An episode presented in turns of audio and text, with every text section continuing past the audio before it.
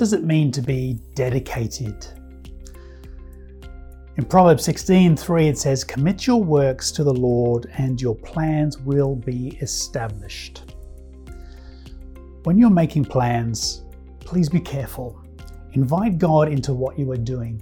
He may well have a different agenda. Prayerfully consider any important decision and seek the wise counsel of others. Make a point of committing your works to God. Offer them up to Him in a specific way that you are comfortable with, whether this will allow His blessing to fall and His wisdom to prevail.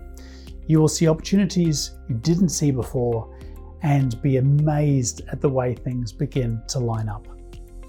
When times are tough, you will know God is with you as you have committed your business to Him.